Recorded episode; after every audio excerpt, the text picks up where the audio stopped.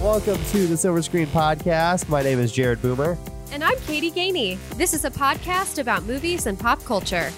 And Katie, how are you today? Jared, I'm doing okay. I we had a sad event in Dayton this week, to say the least. Um, the mass shooting did happen. It was very, very close to me much too close for comfort. But I have to say, it has been a very interesting week filled with ups and downs. But I actually am really proud of living here and um, proud of the community. So it's definitely improved since last weekend. Well, that's good. Yeah, you were telling me before we started recording that people where that shooting took place, people have kind of flocked to that area and are supporting the businesses there and yeah. everything. So really, uh, just a strong sense of community right now in, in Dayton, which is really cool to see. Yeah, so, it's been very nice. I'm I'm really proud to be a resident here. So it's I I wasn't doing so well on Sunday, but it's definitely gotten better. So thank you for asking.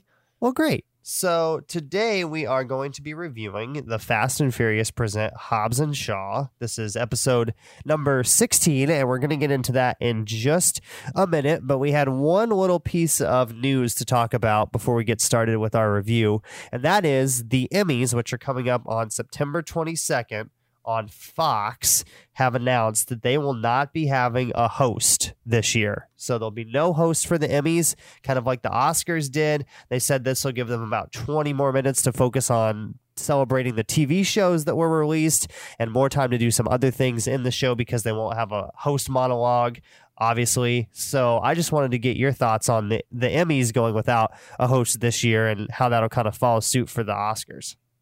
Yeah, I Jared, I think you're like breaking news for me because you always tell me. I mean, I know you told me this earlier today, but I I don't know how you find these things out. I feel like I hear about who's getting divorced and who's pregnant in the celeb world, but I'm not as good about the hosting stuff. But the industry stuff. yes, but I'm I'm surprised by this, but at the same time, you know what I immediately thought was, I wonder if they're going to do this for all the shows this year and just not have hosts and see how yeah, it goes. Yeah, I don't know because they could do it for the Oscars. I mean, they've done it mm. before. Mm. They could do it for. I don't think the Grammys needs a host at all. If we were going to get rid of any no. host for any awards show, the Grammys should be.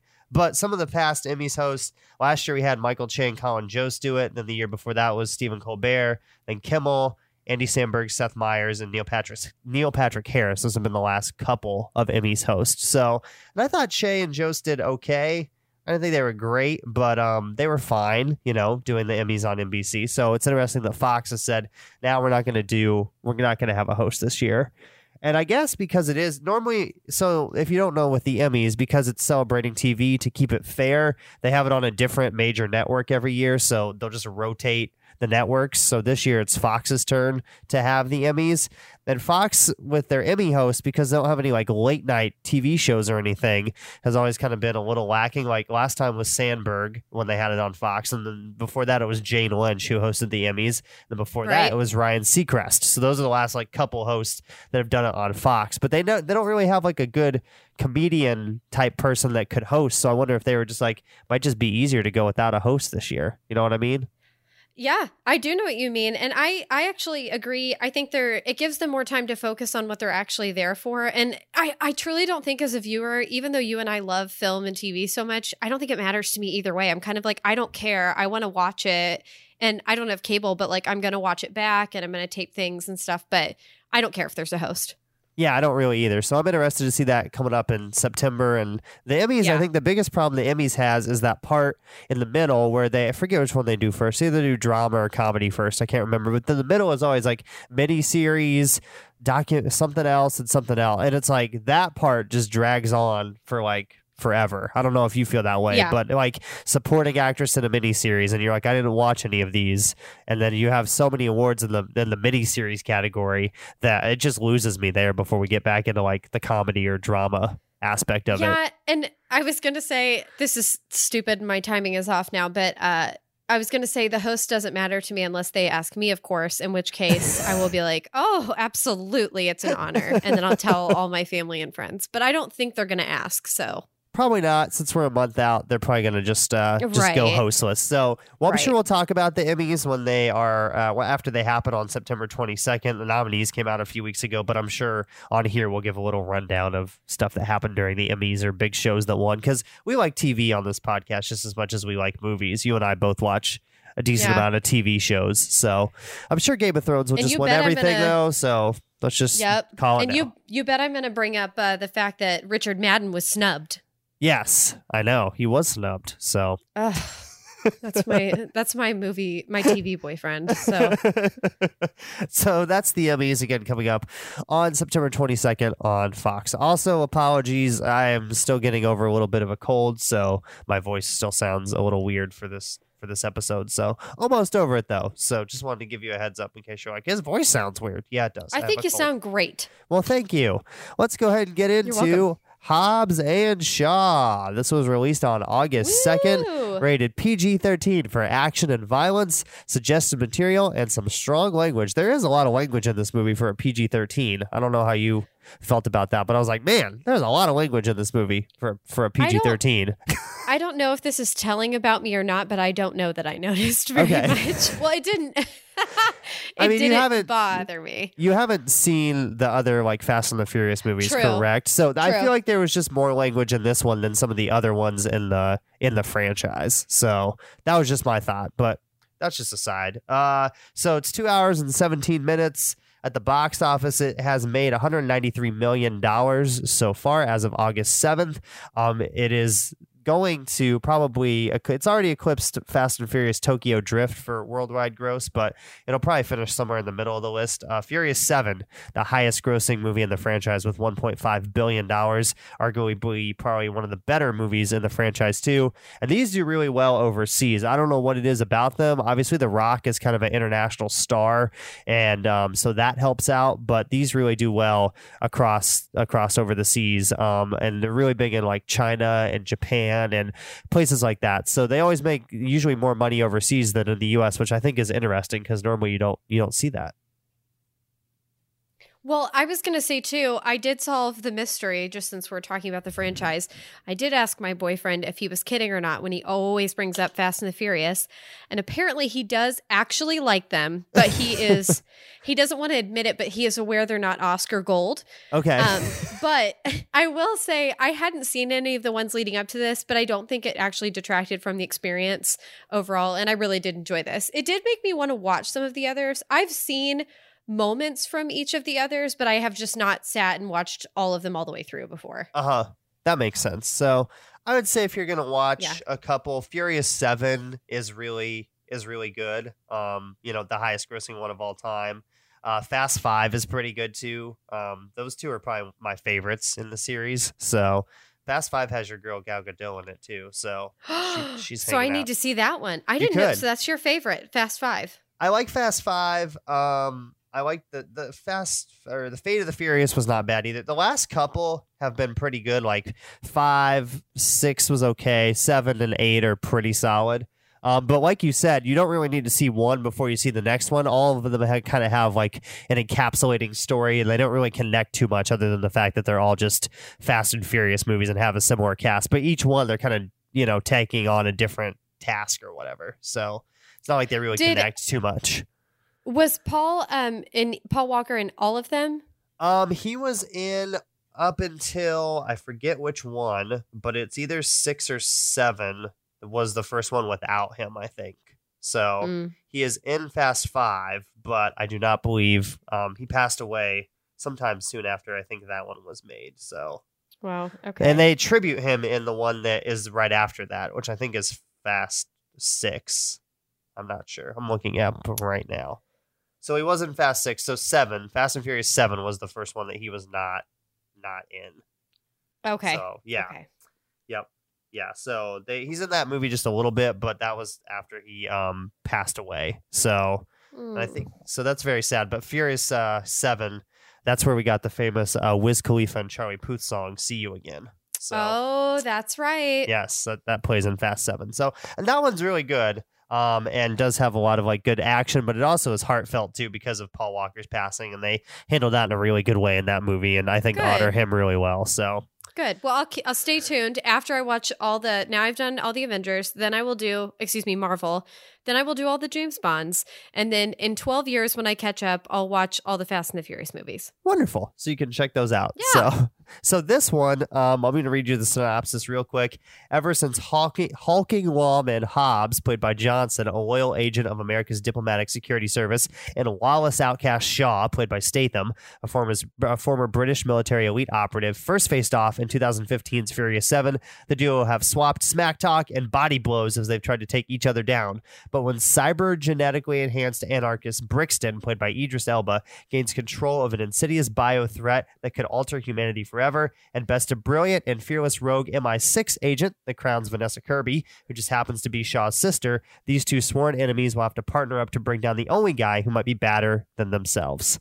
So I guess I should mention that too uh, for you, Katie, because some of the other Fast and Furious movies, once Jason Statham shows up, they kind of go against each other, The Rock and Jason Statham and those couple. Um, oh. and then in this one, they're kind of teaming up. So that's that's kind of the difference. So I see. You know what's funny about this synopsis is I feel like they tried to make this movie sound really complex, whereas when we did like Toy Story and other things that are really heartfelt, it was just like toys band together. I know they're really trying figure, hard with the synopsis. Yeah, this it. one they're like, no, let's really let's you know bulk this up so it sounds impressive. Just the fact that it starts with hulking Wallman Hobbs, played by Johnson. Like, yes, we know he has muscles.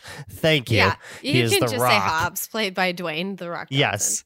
So this one is directed by David Leitch. Um, he has directed a few other things. He co-directed John Wick and directed Atomic Blonde and Deadpool 2. Um, but he has been a stunt coordinator or involved with stunts on movies since the 90s. He was actually one of Brad Pitt's stunt doubles in Fight Club, which is very cool. So, so cool. kind of a connection to our last episode, Once Upon a Time in Hollywood. But he's done stunt coordination for a while, and so I think it makes sense for him to direct these action movies because he obviously knows what he's doing when it comes to the action. And I thought that this was, uh, you know, directed fine. Obviously, like we've said, these aren't setting out to win Oscars or win awards or anything. They're just supposed to be fun summer movies. And I think he directed it pretty well for for what it is. Yeah, absolutely. I would agree with you. So next, let's get into the cast. Um, you're going to kind of handle that, but we have some obviously big stars in this one. So let's let's start it off with The Rock.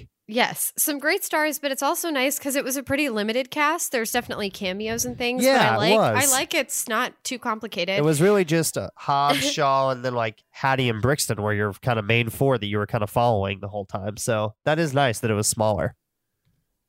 Agreed. So, first, as you mentioned, we have Dwayne The Rock Johnson. He plays Hobbs. Of course, he is known for being a WWE wrestler, but the movies he's best known for are the Fast and the Furious franchise, Jumanji, the new one, Moana, Hercules, The Scorpion King. Um, and it looks like he has eight movies coming out that are in some kind of production phase right now, either pre or post. Which is crazy. that is insane. That's even more than Tom Holland. Yeah, yeah, he went. Crazy. Um, I read that he went right from filming Jungle Cruise, which comes out I think next year, to filming this. Like uh-huh. photo, like filming started on this, and they did like a week or two of Dang. filming without The Rock, and then he showed like right after Jungle Cruise was done, he showed up and filmed this. So you can one, say one thing about The Rock. That's a he has a insane work ethic, and he is constantly working and filming stuff, and so he's definitely not taking really any time off like ever. Yeah, well, it seems like next he's going to be doing um the next Jumanji, a follow up to, of course, Jumanji, and that'll be out later this year. Um, then after that, we have Jason Statham, who is Shaw. He is, of course, an English hunk. I quite like his style. Um, he is best known for the movie Transporter, Crank, Expendables, Spy, The Meg, and Spy 2 is coming down the pipeline, but they haven't given us a release date yet. Yeah, I thought Spy was pretty good with Melissa McCarthy and him in it. I thought that That's was. what I was gonna say. Out of those, the ones that are listed, the big one, Spy is the only one I've seen, but I Okay. actually really liked that one too. And then the next one, I'm very excited about this one, and we can get that crush alert button ready. Vanessa Kirby. I love Vanessa Kirby. She plays Hattie in this. She is, like we stated earlier, she is Jason Statham's sister in the film. Um, she is in one of my favorites, Jared, About Time. She plays Joanna. She's hilarious and kind of like a ditzy, strange friend of Rachel McAdams. But I thought that was the first thing I'd seen her in. I do think it was her first like American specific film, and she was a riot in it and really stood out. She also um, is in The Crown, that's on Netflix. You can watch that now. She is also in Mission Impossible Fallout, and she has three films in pre production. So we're definitely going to see more of her. Yeah, I, I need to. I, yeah, go ahead. I need to, I was gonna say I need to watch The Crown because I Me too. I've tried to start it and I stopped it, and I probably need to start it again. I did the exact same thing. I actually had a friend recently get super upset with me because I hadn't finished The Crown, and they're like, "That just doesn't seem like you." Because apparently, anything English, people are like associate that. With Katie will be watching that, right? And that is true. It is really out of character. It's off brand for me to Okay. not be watching The Crown. It's just that I did the same thing. I started it, and then something distracted me. And then I just forgot to go back. So it's definitely on my list. In fact, I'm going to write a little post it reminder. But um, Vanessa Kirby is in that. And she was just, I loved her in this. Um, we that's in my likes column, but we'll we'll get into it. But she just looked fabulous, and I think that they picked a very that was a really good selection for the main female. And then lastly, of our main people, we have Idris Elba. He plays Brixton, the villain. Um, we know him from so many things. People love him. He is in Dark Tower, Molly's Game, the animated Jungle Book, Mandela Long Walk to Freedom, The Wire, The Office, and then also the British television series Luther, which I do think I haven't seen lately, but it was on Netflix if it's not still there. So I knew him from that, from all of those things. But he's really good at playing a villain, I must say. He, He was has good. Also this. a, a music career as well. So Yes, he likes to. DJ. Uh, he DJs like random music festivals sometimes. I forget his yeah. DJ name. I was trying to I look it can't remember, but he was just, I watched him on an interview and he said he was going to Ibiza literally every weekend. He is flying there and DJing.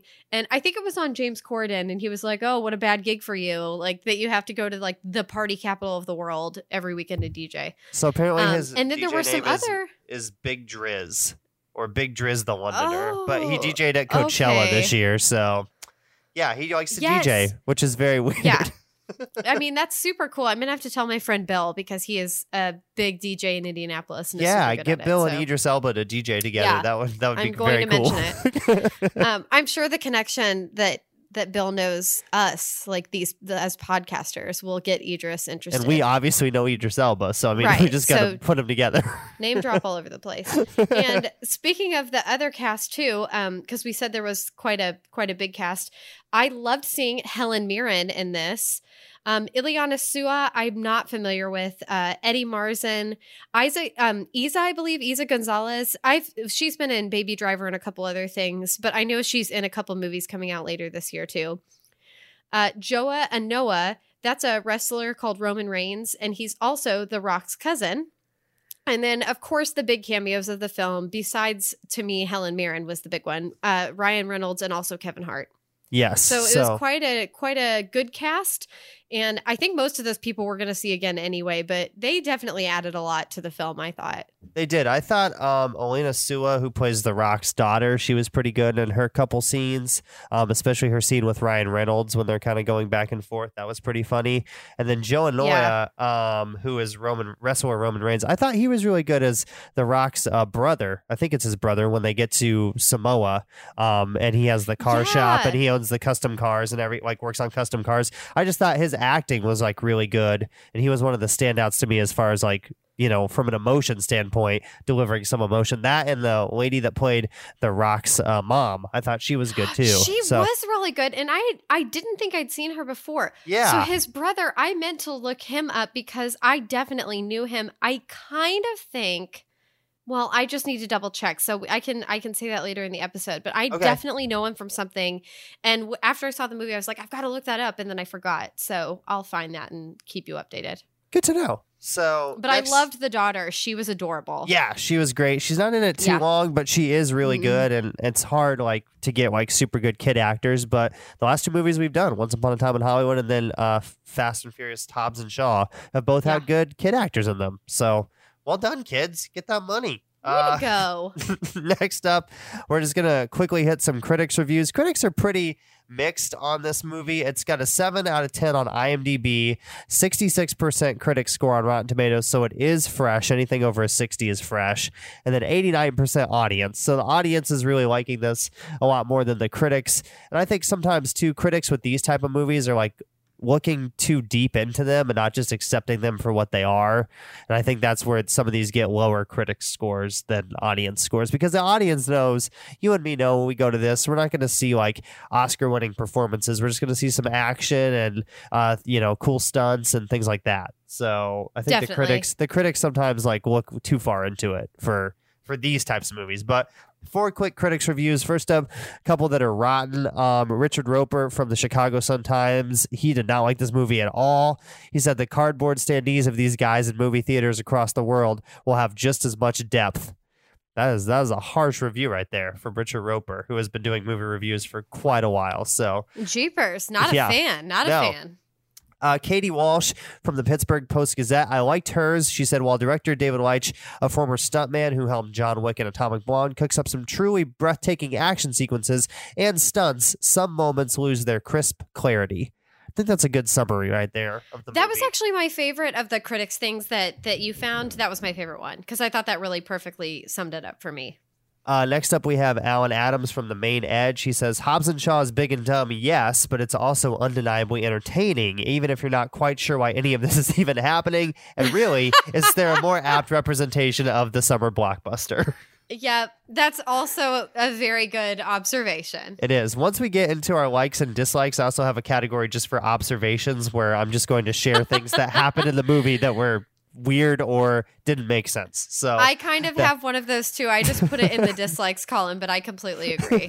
And then finally, Matthew Rozsa from Salon.com said, It's a thoroughly fun action comedy that delivers exactly what it promises. And if the screening I attended is any indication, kids will love it. And I was trying to think, there wasn't, granted, I saw this in the middle of the afternoon and school has started now here. So there wasn't too many kids in my screening, but I know, Katie, you went at night. So were there, were there kids in your theater seeing? Um, This- there weren't kids, but it was almost sold out last night. I went last night. Okay. um, and I was surprised. And we went to On a think weeknight, yeah. was- yeah, I think it was, but it was discount day, so I always expect there's going to be more people. But that was one of the only films I've been to on discount day that was almost sold out. Okay. Um, except Lion King was for sure. yes. Um, but anyway, yeah, we were near the front row because we had we had decided to switch to a later showing. Um, anyway, I I may or may not have gone to the wrong theater the first time. It's not a big deal because we I've like been that's switching happened back and forth between two theaters. Yeah, but I I was so distracted. I actually was thinking yesterday about what had happened on Sunday, and I was distracted and I was kind of sad. And then I went to the theater, and then I was like, "Oh, no one's here from my group."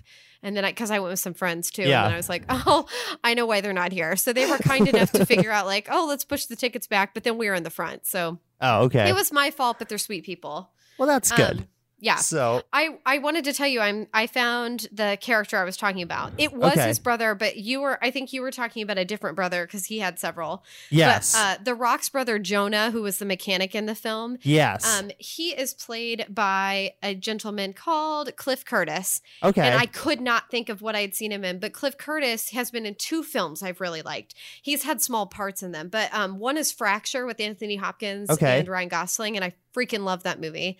And then the other one that I love, he's in a movie that was in 2003 called Runaway Jury, and it has um, Dustin Hoffman, John Cusack, Rachel Weisz, um, but he has a small role in that as well. So I couldn't, but I just could not figure out how I knew him. But those are the two movies that I watch over and over that he's in. Cool. Yeah, I thought the the once we got to Samoa, all the actors that were in that part of the film were all pretty good. So that was really cool to see. So yes. Next up, we'll get into some of our likes and dislikes for this movie. Um, one of the likes is that the this movie has extremely likable characters. Besides, you know, obviously Idris Elba because he's the villain. But anytime The Rock is on screen, I think he is one of the most charismatic actors in acting today. I mean, he just lights up a screen when he's on screen, and people just love his charisma and his th- enthusiasm and, and everything like that. So I think any movie with The Rock in it, you're gonna get that. And I thought um, that they were very both Hobbs and Shaw were both likable in this movie too, and uh, Vanessa Kirby who plays Hattie. I think you are 100% correct. That was probably my number one thing I thought of because I went into this knowing this wasn't going to be like an Oscar worthy film, but I did think it would be likable, but I didn't anticipate liking it this much or liking the characters. And I thought of the the moments I've seen from the various Fast and the Furious, I think some of those people take themselves too seriously or they're yep. trying to be really do really dramatic acting when they're either not good at it or it doesn't really call for that the script doesn't and i felt like the rock and jason were both a really good balance of of being serious but also like kind of just knowing their place like understanding what this film is about and who the intended audience is so i absolutely agree with you and i thought vanessa kirby was a phenomenal choice for the sister. And it was believable that she was so strong willed, but she was also gorgeous. I feel like they didn't even have to put makeup or anything on her because she is just a stunning woman. Yes, and I liked too so how she just had she had some action sequences of her own, or she was involved with, in action sequences with the two guys just as much as they were. So they did a really nice job of including a strong female character in this, which I thought was Agreed. was good. So sometimes these Fast and Furious movies they just play up females for you know like looks and appearance and things like that. And here we have one that is actually using a female as a you know a plot to move the plot along, but also to really um, be a strong character in this and show show that she can hold her own, which I thought was good. So yeah, I couldn't have said it better myself. Did like Vanessa Kirby. Uh, the cameos in this they were pretty good. I liked Ryan Reynolds more than Kevin Hart. I'm not a huge Kevin Hart fan. Agreed. I've said that before. I know. I could tell, but I I agree. When he showed up on that airplane, I was just like, oh Kevin Hart. Man. I actually laughed, but I feel like he is one of those people that kind of does the same thing over and over. It's like yeah. a one trick pony. I think he's funny. I get that he's short, but I'm like, how many times have I heard this shtick? Yeah, I did laugh at like t- I think two or three of his little jokes he had during that sequence. I like yeah, snickered I at them, too. so I, I was like, too. okay, that was fine. But Ryan Reynolds was obviously um, a lot funnier in his kind of part at the beginning, and then he's back in the diner like later in the movie, and he's like, uh, "There's nobody here. I think yeah. I think it's closed." And then he he shows up again during a credit scene, which is which which is funny too. So, um, you also yeah. said that you really enjoyed the the fashion choices in this movie. I did. Well, I'm mainly talking. I, About- I'm talking about two specific things. Vanessa Okay. Kirby for one. And the rocks Um, tight t-shirts. Yeah, no, no, no. I actually, so interestingly enough, I mentioned that because last night I was telling Arjun that I wasn't going to have a crush alert for all of these people, only Yes. because I completely see how The Rock and Jason and Idris are super good looking men. I get it they're just not well specifically jason and the rock are not typically people i would be attracted to because there's almost too much muscle yeah um, i know some people are going to listen and roll their eyes and then some people are going to be like yeah i get it but I feel like when you can't put your arms fully down and it looks like you have several winter coats on, it's just it's that's that's too much for me. So I I think they're very attractive, but they're just not my type. But um, Idris is definitely closer to what I'm I'm looking for, but again, he's married and I'm just not interested. But what I loved the fashion choices specifically at the beginning. This is twofold. Something I loved. The first, the very first scene when we see the two men, they wake up. So it's Hobbs and Shaw. You get to see how different their lifestyles are.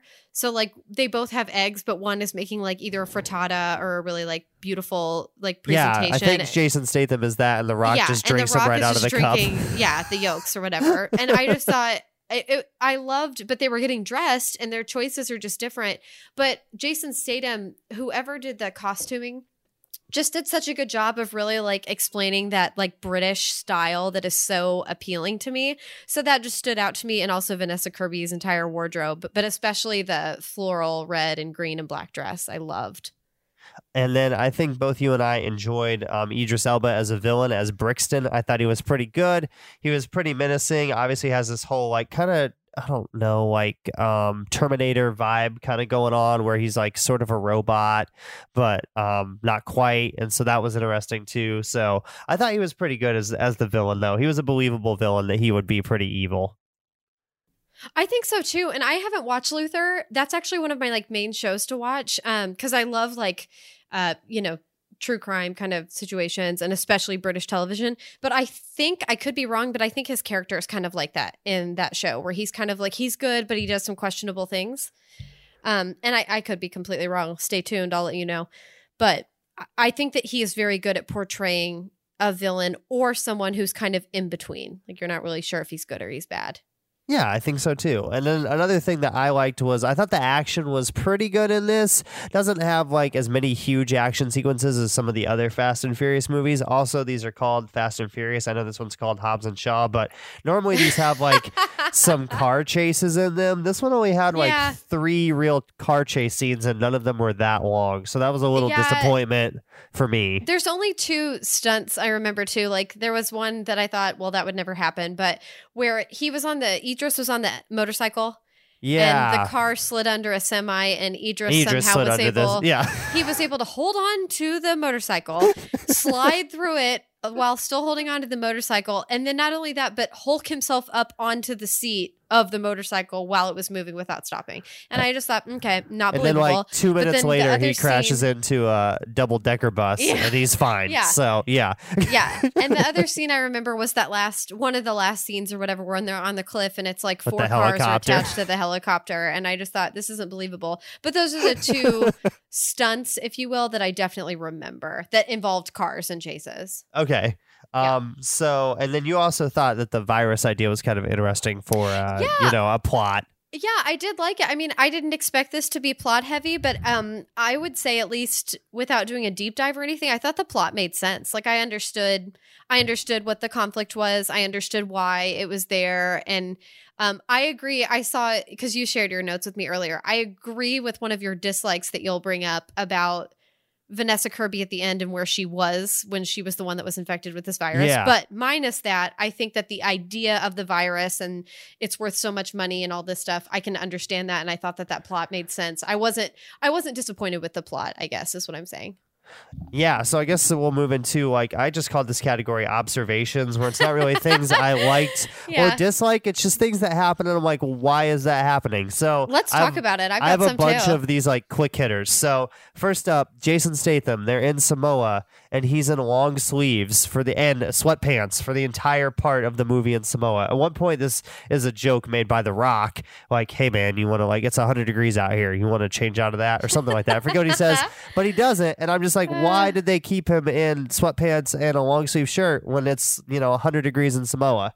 It didn't make any sense to me. So just change his outfit. I don't know. I get that you want him to have a look, but like, does he not wear short sleeve t-shirts? Is that is that in his contract that he right. can't wear you a short sleeve? You can still look fly and British in Samoa and wear something different. Yeah, I just remember outfits. They were like in the house talking to um, the Rock's mom and his brothers and everything, and he's in like a tracksuit, and I'm like, you have to be sweating. All these other people are in shorts, basketball shorts, and t-shirts. So I don't know why you have that on. Right. Um, so you know what I always wonder yes. in movies too, how they how people will be in places where there's excessive heat, but there's no pit stains.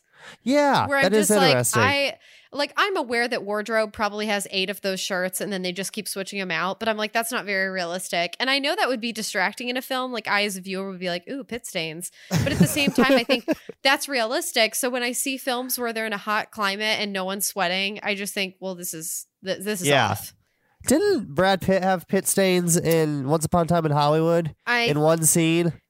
Maybe when he's working on the. I think when he's working on the oh, TV working antenna. on the roof. Yeah, he you yeah. see his pit stains. Yeah. So didn't cut True. him out there. Good or, job. Good job, uh, Tarantino. nice.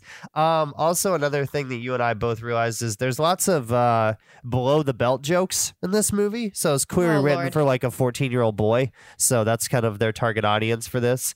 But yeah, uh, there was that... so many jokes about male body parts. I know. And it's not like I didn't really roll my eye. I laughed at a couple because a couple I was like, oh, I, I wasn't expecting that. Well, once we got to like the 20th one, I was right. like, okay. We, I just we, put no.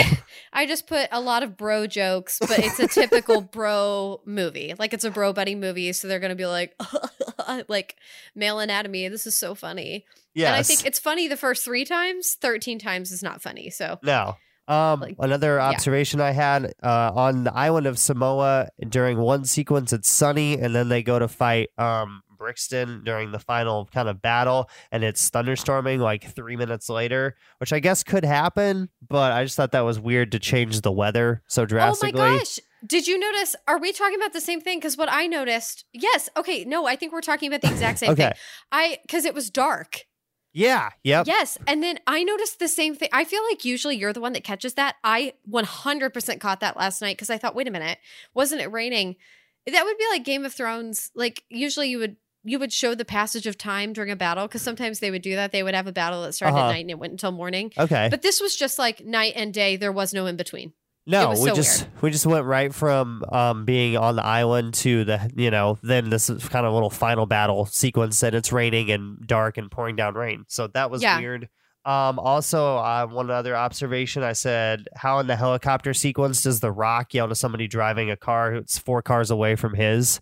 He's like yelling up to the car that's in the front and his car's in the back. And he's like, just turn, hook them up or turn them together or whatever. Right. And I'm like, you would not be able to hear him at all in that situation because there's a helicopter right. and four cars driving and all turbocharged. So I was like, why is he trying to yell to the driver? And now, yelling to Jason Statham, who was on the same car as him, that made sense. But like yelling to a guy that was three cars in front of his car, I was just like, that wouldn't, you, the guy wouldn't be able to hear you.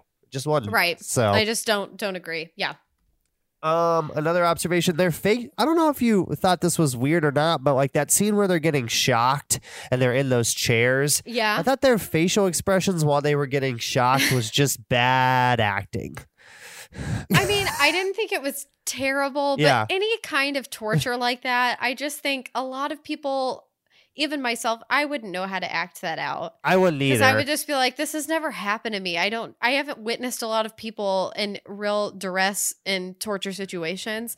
So I, I agree with you. I just kind of think like sometimes I don't even know why those scenes are in there because, or why they film them the way they do, where you see the actor's face because yeah. there's just no way to really know what that feels like. And Statham was a little better than that. The Rock was just like seemed like he was just kind of overacting, yeah. and then um, yeah. that was just just weird to me. So um, also, another thing I noticed, you noticed when they go see Helen Mirren in prison, her oh outfit that she has on. she looked fabulous, though. Helen Mirren, I mean, there's a reason she's a dame. She is. I, I, she's just amazing for her age and everything. And I feel I've heard her talk in interviews too. She does not care what age she is. She is just she's just stunning. But I loved I loved the choice that everything matched. Her nail polish, her lipstick, her jumpsuit. But I was also like, in what world, in what prison would this woman be allowed yeah. to look like this? It's also, just, when they yeah. go back to the prison at the end of the movie, Hattie and um, Shaw, they take her a cake and it has, they assume they're like kind of hinting at the fact that it has a file in it, but they just like slip it right underneath the, right. the thing. I'm like, that would right. never happen. Um, that would never well, another thing that bothered me, I don't know if this bothered you, but so The Rock, when he went to Samoa to see his family, yeah. he talks about how he hadn't seen them in 25 years or something. and they were all just like, oh, and they gave him they gave him trouble for about two minutes. They were like, "We can't believe you left us," and then they're like, "It's okay, buddy, come in here, have some and then food." Invite, yeah, and, and then excuse me, sorry. At the end, he brings his daughter to meet her grandmother and uncles and everybody for the first time. And they're all just like, hey, little girl, which I'm sure a lot of family, they're not gonna, it's not like they're going to treat her badly because her yeah. father chose to not communicate. But it was just bizarre. I was like, these people, this just, this situation isn't believable. It's cute. And yeah, we don't need it for the plot or anything, but it just was silly to me that they were just like, I mean, it's been 25 years. Okay, come on in for dinner. Yes, and that no I big. think the only reason they show them or his daughter meeting his grandmother at the end is because it goes back to that family tree thing that she's working on at the restaurant. Yeah, exactly. But like, exactly. you don't really even need that in there. Like, just leave that out, and it's not like it's important to the plot or anything. So agreed. I mean, just... I thought that was fine. Just showing when they were panning out at the end, I thought that was fine. Yeah.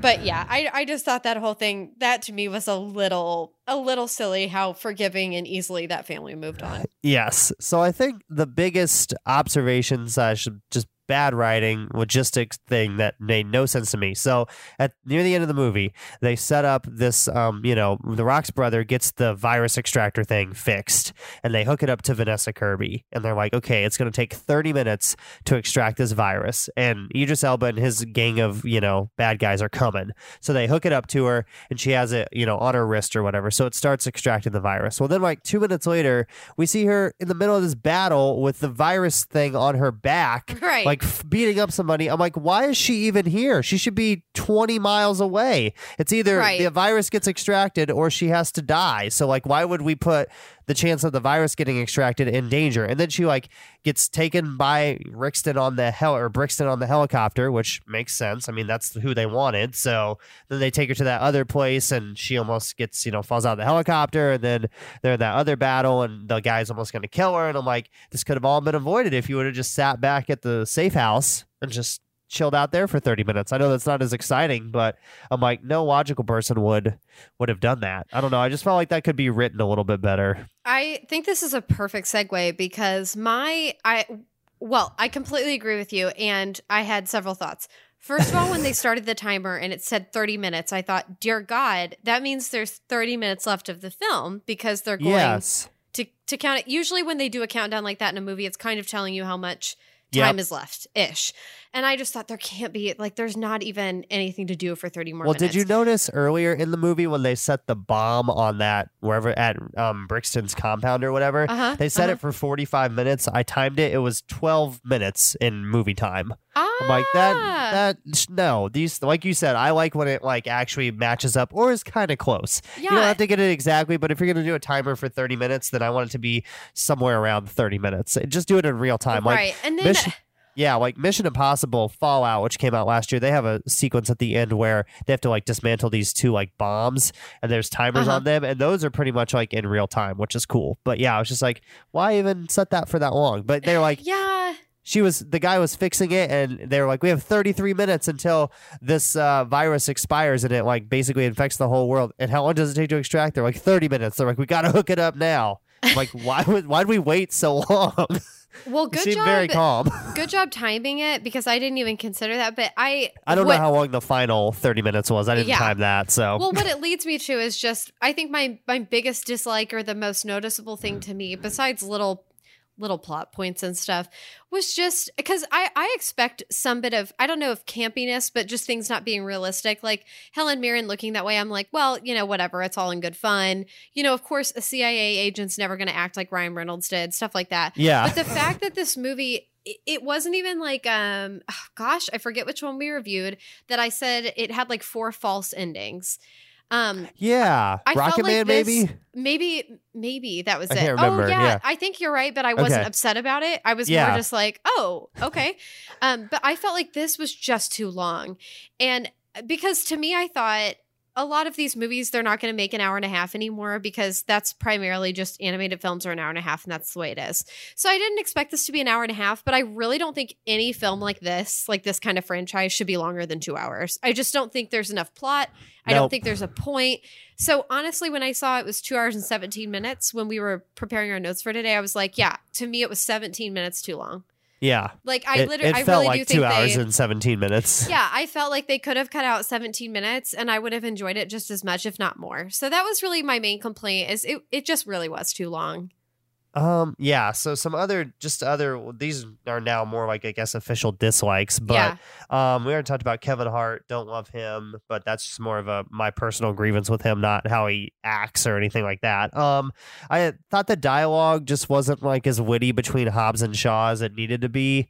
They were trying to go for some funny jokes there, and I thought some of them worked, but they could have done a bigger variety or some different ones or something like that. They didn't all have to be like you know male humor jokes basically. They could have just had a variety there and done some some better writing. Like i thought ryan reynolds jokes were were pretty good but i thought between hobbs and shaw they were just they could have they just could have used a variety there. Yeah. And then um only other dislike I had was that I just found Hobbs and Hattie's love storyline to be a little odd and then just a little bit cheesy too. I don't know what you thought of that point. I didn't feel like we really needed it. Um I would have been cool to see the female character just have to go without having a love story and just be a female character without the romantic side of things, but I guess we had to like throw that in there. I completely agree with you. I must tell you, I'm holding in a sneeze. So if I Okay. abruptly sneeze, please be warned. Um, but I, uh, I, I must say, like, I get what you're saying. I love your idea of just having her stand on her own, but I will say, the moment they met, I was like, oh, an obvious love interest. That's Yeah. exactly what's going to happen, and it did. Yep, they gave each other those, you know, the eye glances, and they're hanging out on that mountain, and they kiss or whatever. So I get it, but still, it was like a little, like it didn't need to be there. I don't think so. Um, are you ready to give your grade for this one? I think that's all my my dislikes Yeah. for this film. I I feel prepared. I hope I'm nice, but you go first this week because I Okay. I've done it for the last few times, so I'm I anxious am- to hear. Going to give Hobbs and Shaw a 74 out of 100. So not awful by any means. Um, not the best movie I've seen this year. Kind of somewhere in the middle, probably in the the upper middle, I would say. Um, enjoyed the action, thought the acting was pretty good, but there's just some like scripting things that they could have cleaned up and would have made more sense. And then, um, like you said, I thought it was a little too long, and we didn't really need it to be that long and there wasn't I thought the action was also reduced in this movie from some of the other Fast and Furious movies where they have multiple big action set pieces this one really just had like one um, so that was a little disappointing because that's why you come to see these movies but I'm going to go with a seven, 74 out of 100 for Hobbs and Shaw I think that's completely fair. And I actually, I hope you'll be impressed with my score. I said 82 on this one. Okay. And I did that. I looked at, I always, now I, I've made it a habit to kind of look at my other scores and see where I've rated everything else. That is my, I think, second lowest score that I've given. Okay. The only reason I did that was I looked at some of the other ones around that range. Like Animal House, I gave an 85. I don't think it's the greatest movie of all time, but it's certainly a classic and known for its comedy. And like there's some pretty stellar stuff in that. And I just thought I wouldn't say this is something for the ages, but it was exactly what I wanted when I went. And it actually exceeded most of what I thought I was going to get out of it. But is it like a classic film I'm going to watch over and over? No. No. But is yeah. it an enjoyable enough film that I will watch it again if I watch the whole franchise? Yes. Yeah. But I it was so. 17 minutes too long for sure. Like you can quote me on that. Understandable. So yeah. I think I think what Alan Adams said, like we said earlier, he said Hobbs and Shaw is big and dumb, yes, but it's also undeniably entertaining, even if you're not quite sure why any of this is happening. But really, is there a more apt representation of the summer blockbuster? And I think he's he's right. Right. You know, you go to these movies to be entertained, and it comes out in the middle of the summer, and they know when to release these movies, so they come out not in the winter, which would be weird, but they come out in summer and they're kind of fun and they're just kind of, you know, movies to go check out for a couple hours and sit in air conditioning and and enjoy. So I think both those grades are reasonable that we gave uh, Hobbs and Shaw. Thank you. Me too. So you can listen to the Silver Screen Podcast a bunch of different ways. You can listen to us at Apple Podcasts. Be sure to um, subscribe and also give us uh, a star rating if you do listen to there. Also on Spotify, uh, TuneIn, Stitcher, um, a lot of different places. RadioPublic, you can listen there as well. Google Podcasts too. We're in we're in all the podcast apps that you can listen to podcasts, and then you can also follow us on social social media at Podcast Silver for Instagram and Twitter, and then just search the Silver Screen Podcast on Facebook, and we did a fan vote. We let you vote on what our next movie is going to be. We we um, suggested a few, and then took your ideas for back to school movies because back to school is coming up very soon for colleges, high schools. Most high schools have already started, elementary schools and things. But Katie, would you like to share the results of what won our back to school film poll? Yes. First of all, it's so much fun. I was checking every day. I hope people are not upset, but I must say, we actually tied on Facebook. Okay. So it was 50 50. I think that is that right? Or is it Twitter? I might have reversed them. Okay. I know that on one of I know that on one of those we tied. It was 50-50. Okay. We did get two requests for other films. Uh, people mentioned Fast Times at Ridgemont High, which would be great. Um, another one asked for Princess Bride, which is not back to school, but I was like, oh, that is a good. That Like, is a I good could one. see people really liking that one. But um, ultimately, the winner was Ferris Bueller's Day Off. So I'm sure a lot of people have seen it, but I think it's actually going to be really fun to kind of delve a little deeper. And then I'm sure there's people too. I hope there's people on this podcast who haven't seen it and might be really interested to hear our take. And I just think it's a great summer film and a great back to school film. So it'll be nice too to be able to watch that at home and not have to go to a theater too. Yes, it will be. So one of my favorite movies. It's on my top ten movies of all time. So for Ferris Yep. Bueller's Day Off. So actually, just went and saw it at the uh, Artcraft in Franklin, Indiana, which is oh, a very cool, like old timey historic theater. If you're ever in Franklin, Indiana, go check out a movie there. But I saw it there a couple weeks ago, so I'll probably watch it again before we review it, just to to pick up on some things and you know kind of look at it more like you said, like critically and a little deeper dive. But it's one of my favorites, and I think that'll be a fun episode, kind of talking about that that John Hughes classic. It's one of my favorites too, so I'm really excited. And I I'm also I was I try to if I have a picture that like, you know, has something to do with the movie that we watch, I try to Yes. post it. And I dressed as Ferris for Halloween once. So I'm excited to share that picture when we when we actually post it. But I'm pumped. And thank you all so much for voting. That was really fun and I appreciate people who are actually paying attention and and responding and we still don't have trolls. So i guess that's something to be grateful for. I feel like at yeah. this point i'm begging for an argument but i'm glad no one wants to argue with us. I mean i bashed kevin hart on this episode so i'm sure somebody will come after me but right. yeah thanks for responding and um, august was just kind of a little bit of a slow month for big releases in theaters so we thought we'd do maybe a throwback or a theme or something so that was what you decided. So thanks for that and then yep. uh, thanks for listening to hobbs and shaw and our next episode will be ferris bueller's day off until next time, we'd like to thank the Academy